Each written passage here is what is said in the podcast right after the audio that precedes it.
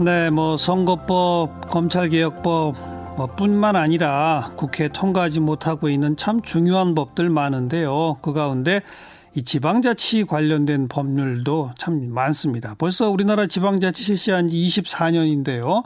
오래전부터 많은 전문가들은 지방으로 사무도 더 많이 넘겨주고 재정도 더 많이 넘겨주고 어, 지방자치의 권한을 더 확대해야 한다. 그를 위해 법 개정 필요하다 말해왔습니다만 중앙정부도 반대하고 유력 정당들도 그렇게 강력한 의지를 보이지 못해서 잘 처리가 안 됩니다. 그 가운데 또 특례시 조항이라는 것까지 있는데 이번 국회도 아마도 물 건너 가는 것 같아요. 그래서 이모저모 우리 지방자치의 현 주소 앞으로의 발전 방향 얘기 듣기 위해서 오래간만에 은수미 성남시장을 오늘 스튜디오에 초대했습니다. 어서 오세요. 안녕하세요. 네. 반갑습니다. 성남시가 인구가 몇 명이죠? 인구가 이제 95만 가까이 된다고 보시면 돼요. 어, 기초자치단체 가운데 100만 넘는 데가 몇 군데 있죠? 그러니까 아니, 이렇게 보시면 되죠. 50만 이상 음. 기초 지자체가 약 15개 정도가 있고요. 예.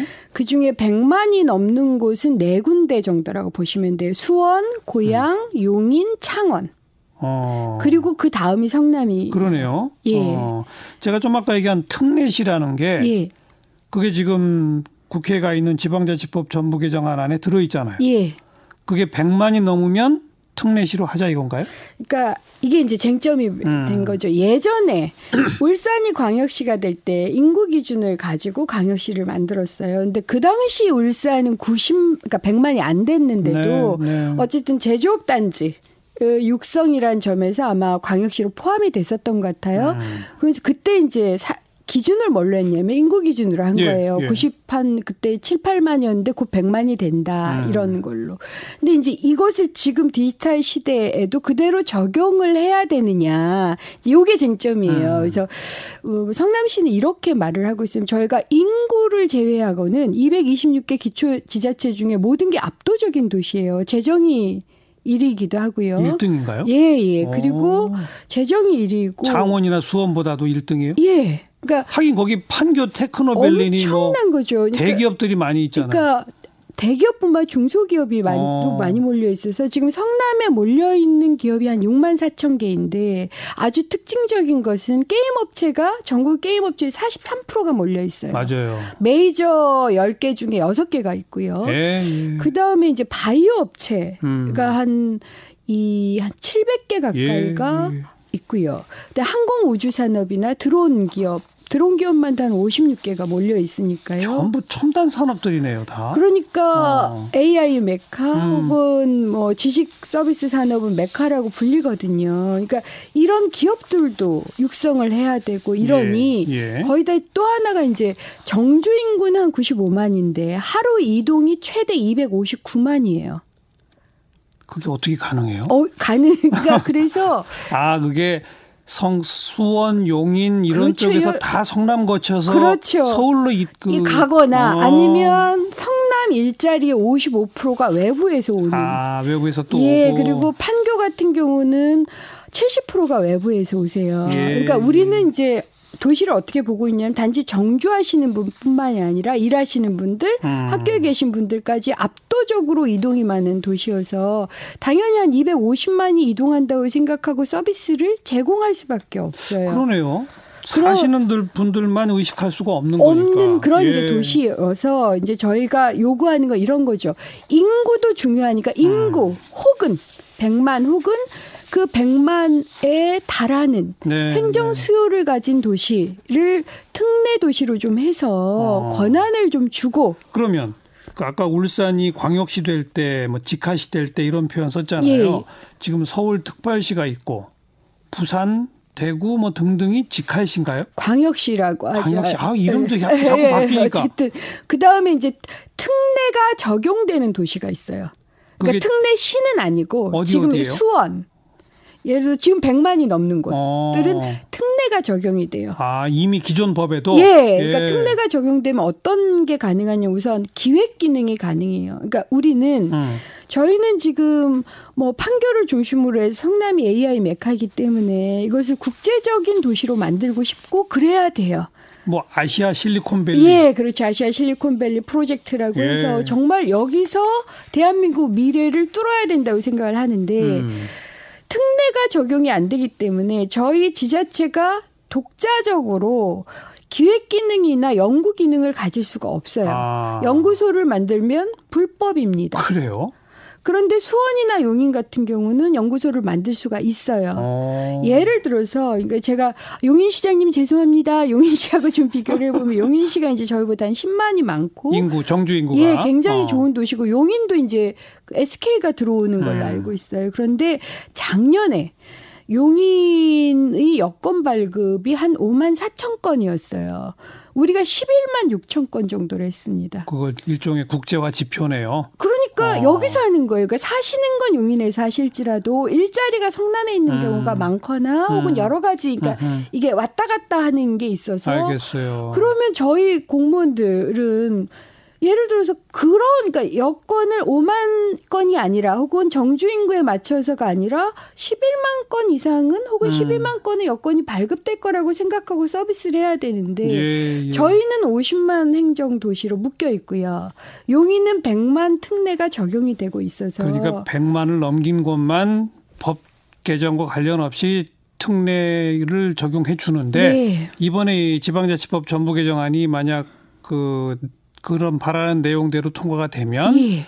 특례시의 대상이 더 늘어날 수도 있겠네요. 더 늘어날 수도 있죠. 예를 오. 들어서 어 저는 전주 같은 경우는 음. 국제적인 문화 도시잖아요. 그렇죠. 그리고 거기엔 도청 소재지가 없으니까. 예, 그러니까 예. 그래서 전주 같은 경우도 일정하게 그러니까 행정 수요를 뭘로 볼 거냐는 음. 대통령령으로 정하면 돼요. 그래서 우리가 6개월이나 1년 정도 더 유예 기간을 두고 예. 그 렇게 지방 도시도 그 기능에 맞게 뭐 재정 예를 들어서 교통 알겠습니다. 문화 이런 걸 다 해서 음. 좀 적용을 해서 만들자. 그리고 이게 디지털 시대에 맞는 거 아니냐. 그냥 단순히 생각해도요. 어 작은 기초자치단체는 한 5만짜리도 있죠. 있어요. 그죠? 과천 뭐 이런 경우는 그렇죠. 그런데 하고 거의 100만에 육박하는 데다가 유동인구 260만 하고 사실상 법적 권한이 똑같다? 예. 좀 문제 아니에요? 문제가 있어요. 그래서 저는 좀 다층화할 필요가 있죠. 다층화할 필요도 있고 요즘 약간 불안한 건 저희들이 아무래도 행정 갭이 생겨요. 예, 특히 예. 경제적 지원에 대해서 행정 갭이 생기는데 제가 기업의 조창 강연에도 하고 기업 지원을 지금 열심히 하고 있거든요. 음. 그래서 어 기업하기 굉장히 좋은 도시로 알려져 있는데 저희도 최선은 다하고 있지만 여전히 50만 인구 도시 정도로 묶여 있기 때문에 음. 그리고 연구 기능도 없고 그다음 공무원 수도 부족하고 여러 가지 권한도 부족해서 이걸 지원을 제대로 못해서 네, 네. 여기서 AI 메카로서 국제적인 혹은 유니콘 기업들을 못 만들면 어쩌나는 음. 불안이 있는 거예요. 왜냐하면 네. 여기서 해야 되고 성남은 굉장히 집중돼 있어요. 그리고 고맙게 생각하고 있고 특히 지금 일판교만 저희가 한 80, 매출이 80조 정도거든요. 음. 이걸 이제 도시 전문가들이 그러신 과거 구미공단이 굉장히 잘 나갈 때가 80조였대요. 알겠습니다. 알겠습니다. 아무튼 그걸 포함해서 예. 어 지방자치 벌써 24년째인데 이 규모나 또 실질적인 활동 기능 등에 맞도록 법 제도적 과정을 좀 바꿔야 된다. 바꾸자. 이게 이제 하나 오래전부터 나온 얘기인데 잘안 돼. 제가 아까 그랬죠. 중앙 정부도 반대하고. 왜냐하면 자기네 권한이나 자기네 재정권을 자꾸 넘겨줘야 예. 되니까. 거대 정당들도 이렇게 별로 이렇게 강력하게 안 하는 이유가 뭐예요?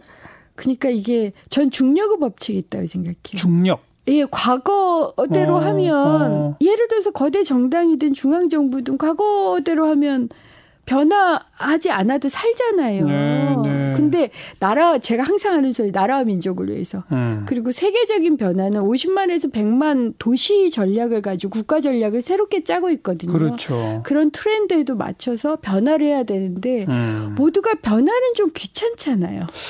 꼭 귀찮아서가 아니라 기득권만 놓치는 게 기득권 그러니까 그게 어. 이제 중요한 거니까 귀찮음도 기득권인 거죠. 그러니까 예. 뭔가 내가 하여튼 자리라도 바꿔야 되는 거잖아요. 음. 근데 있는 자리가 편한 거예요. 그 지역구 의원은 아니지만 국회의원 해봤잖아요. 예. 국회에 있을 때는 이렇게 지방자치 제도 개선이나 법 개정이 중요한 거 몰랐어요? 몰랐어요. 제가 특히 비례의원이었고 그래서 저는 감사하게 생각해요. 정말 어. 많이 배우는 게 음. 그러니까 제가 어떤 느낌이 드냐면 이제 저는 중앙에서 정치를 하다가 지자체 장이 되니까 예. 장점은 저는 내비게이션이 있는 거예요. 어. 그러니까 어, 제가 어디쯤에 있는지를 알아요. 왜냐하면 청와대에서 예산도 다뤄봤고 음. 국회에서 법도 다뤄봤잖아요. 이게 이 전체가 어떻게 가는지를 알아요. 예, 예. 그런데 내비게이션이 있으면서 마치 자전거를 타고 아주 천천히 음. 걷는 느낌. 현장도 있고. 예. 어. 그런데 226개 이제 다른 기초 지자체장은 그런 내비게이션을 갖기가 쉽지가 않은 거예요. 그래서 음. 저희 또 하나 요구는 지자체 내비게이션이 필요하다는 겁니다. 예. 전체적인 시야를 가지면서 지자체가 그러니까 기획 기능, 정책 기능이 지자체들한테 굉장히 필요하다. 네, 네. 그래서 그런 면에서 정말 중앙과 지방이 파트너십, 대등한 파트너십을 가져야 되는데 지금은 어떻게 돼 있냐면 중앙은 두뇌, 기획 위에서 이렇게 찍고 음. 여기는 손발로 막 움직이고. 이렇게 되면 예. 동등한 파트너십이라는 게 안 되고요. 결국 시민들 시민들에 대한 서비스가 취약해질 수밖에 없고 네. 특히 그 지역의 특성에 막 맞게 그 지역 그 도시를 활성화시키는 게 어렵게 되죠. 음. 그래서 다시 한번 부탁을 드리는데 특례시 예 특례시 네. 뭐 사실 오래전부터 또 나와 있는 행정구역 개편안에 따르면 예. 지금의 광역 기초 이 구분법 자체가 조금 무의미하다 이제는 이제는 그렇게 됐죠. 전국을 5천만이니까 100만 장으로 한 50개 정도를 딱 만들어서 네. 그 50개가 각자 자기 특색 있게 경쟁하도록 하는 게 정말 맞다. 뭐 이런 얘기도 있었잖아요. 왜냐하면 지금 대체적으로 권역이라는 게 생겨나고 예. 있거든요. 실제로 저희도 약 거의 260만 가까이가 이동을 하는 게 음. 성 남을 중심으로 권역이 형성된 거예요. 그래서 강남과 결합돼 있는 맞아요. 것과 성남이 딱 위치가 그렇더라고요. 강남과 다른편 결 한편으로는 용인이나 하남이나 광주, 수원과 결합돼 있습니다. 음. 그러면서 하나의 권역을 형성하기 시작을 했거든요. 그럼 그런 권역 것들을 어딘가를 보고 예. 거기에 맞게 사실은 행정구조 개편을 하는 것도 필요한데 그건 또 오랜 논의가 필요하기도 하고 여러 가지 음. 방법을 찾아야 되니까 지금 당장은 저는 특례시 특례시부터라도 한번 예. 시도를 해보자. 예, 시도를 해보자라는 얘기입니다. 네. 그리고 또 성남은 저 이재명 전임 시장 있을 때부터 전, 전, 전국적으로 주목을 많이 받았잖아요. 거기서 처음 시작한 정책들이 여러 가지 있죠? 굉장히 많죠. 운수미 장 가서 또 새로 시작한 거 있어요? 저희들이 이제 맨 처음 시, 처음 전면적으로 시작한 게 아동 수당을 소득 구분 없이 음. 그게 이제 저희가 처음 했어요. 그리고 나서 국회에서 법 개정이 된 건데 네. 처음에는 네. 상위 10%는 제외했거든요. 아, 그거 네. 다 주기로 한 거? 예, 성남시는 어. 다 주기로 하고 그리고 이것을 지역 화폐로 했습니다. 지역 화폐. 그러다 보니 지금 성남시가 아마 내년에 저희들이 좀 어, 어느 정도까지 해야 될까 고민 중인데 한 1,400억 정도의 지역 화폐가 가능하지 않겠나. 지역 화폐는 어디서 뭘로 쓰는 거예요? 세 가지로 씁니다. 지역의 소상공인. 그러니까 어. 우리가 한 4만 5천 개 정도가 있는데 예. 소상공인이 그 중에 프랜차이즈나 이걸 빼고 4만 3천의 성남에 있는 음. 소상공인 장사, 그러니까 음, 음, 가게에서만 쓸수 있는 예. 거고요. 예. 저희가 3종이 다 돼 있습니다. 모바일. 모바일. 예, 어. 모바일이 있고 지류가 있고 음. 상품권이 있고 그다음 카드가 있어요. 음. 그걸 합쳐서 어, 내년에 한 1,400억 정도 확대할 생각인데 이번에 가천대 이제 저희 성남에 있는 대학이 가천대 교수하고 교수진하고 해서 예. 평가를 해봤어요. 이거 실제로 효과가 있냐? 음. 그러니까 경제를 따뜻하게. 음 음.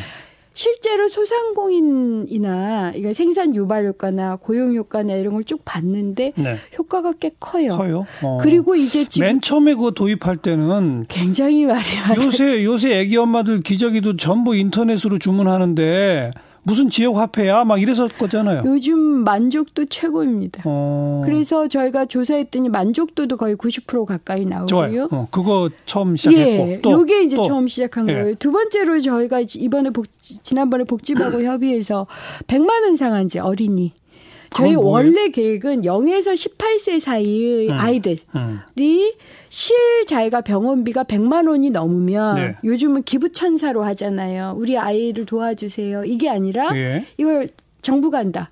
지자체가 감당하겠다라는 병원비 거였어요. 100만 원 이상은 이상은 무조건. 오. 그런데 이제 이게 복지부하고 협의하는 과정에서 단계적으로 확대하기로 저희가 합의를 봤어요. 그래서 연령을 조정을 했습니다. 어떻게요? 0에서 12세. 아. 0에서 12세 어린이들 예, 어린이들까지만 음. 좀 해서 병원비를 지금 이걸 홍보 중이고요. 네. 아직은 초기여서 어. 상담은 무지하게 들어와요. 이것도 처음 들어보는 건데. 예, 이것도 처음입니다. 0에서 12세는 병원비 100만 원 이상 나오면 예. 성남시가 대준다. 예, 대준다. 또, 또 있어요? 예, 요게 이제, 그, 요거, 네, 세 번째로, 이건 대통령상 받은 거예요. 뭐예요? 뭐냐면, 드론 테스트배 프리존을 만들었는데요. 성남에 서울공항이라 해서 음. 대통령 및 국빈이 뜨는 그러니까 이게 비행기들이 예, 예, 알아요, 네, 알아요. 예. 서울 공항에 있어서 저희 성남시 80%가 관제 공역이에요. 아. 근데 아하. 아까도 말씀드린 드론 업체가 거의 56개가 들어온 예, 거예요. 예. 그래서 제가 이제 기업들하고 쭉 조찬을 하면서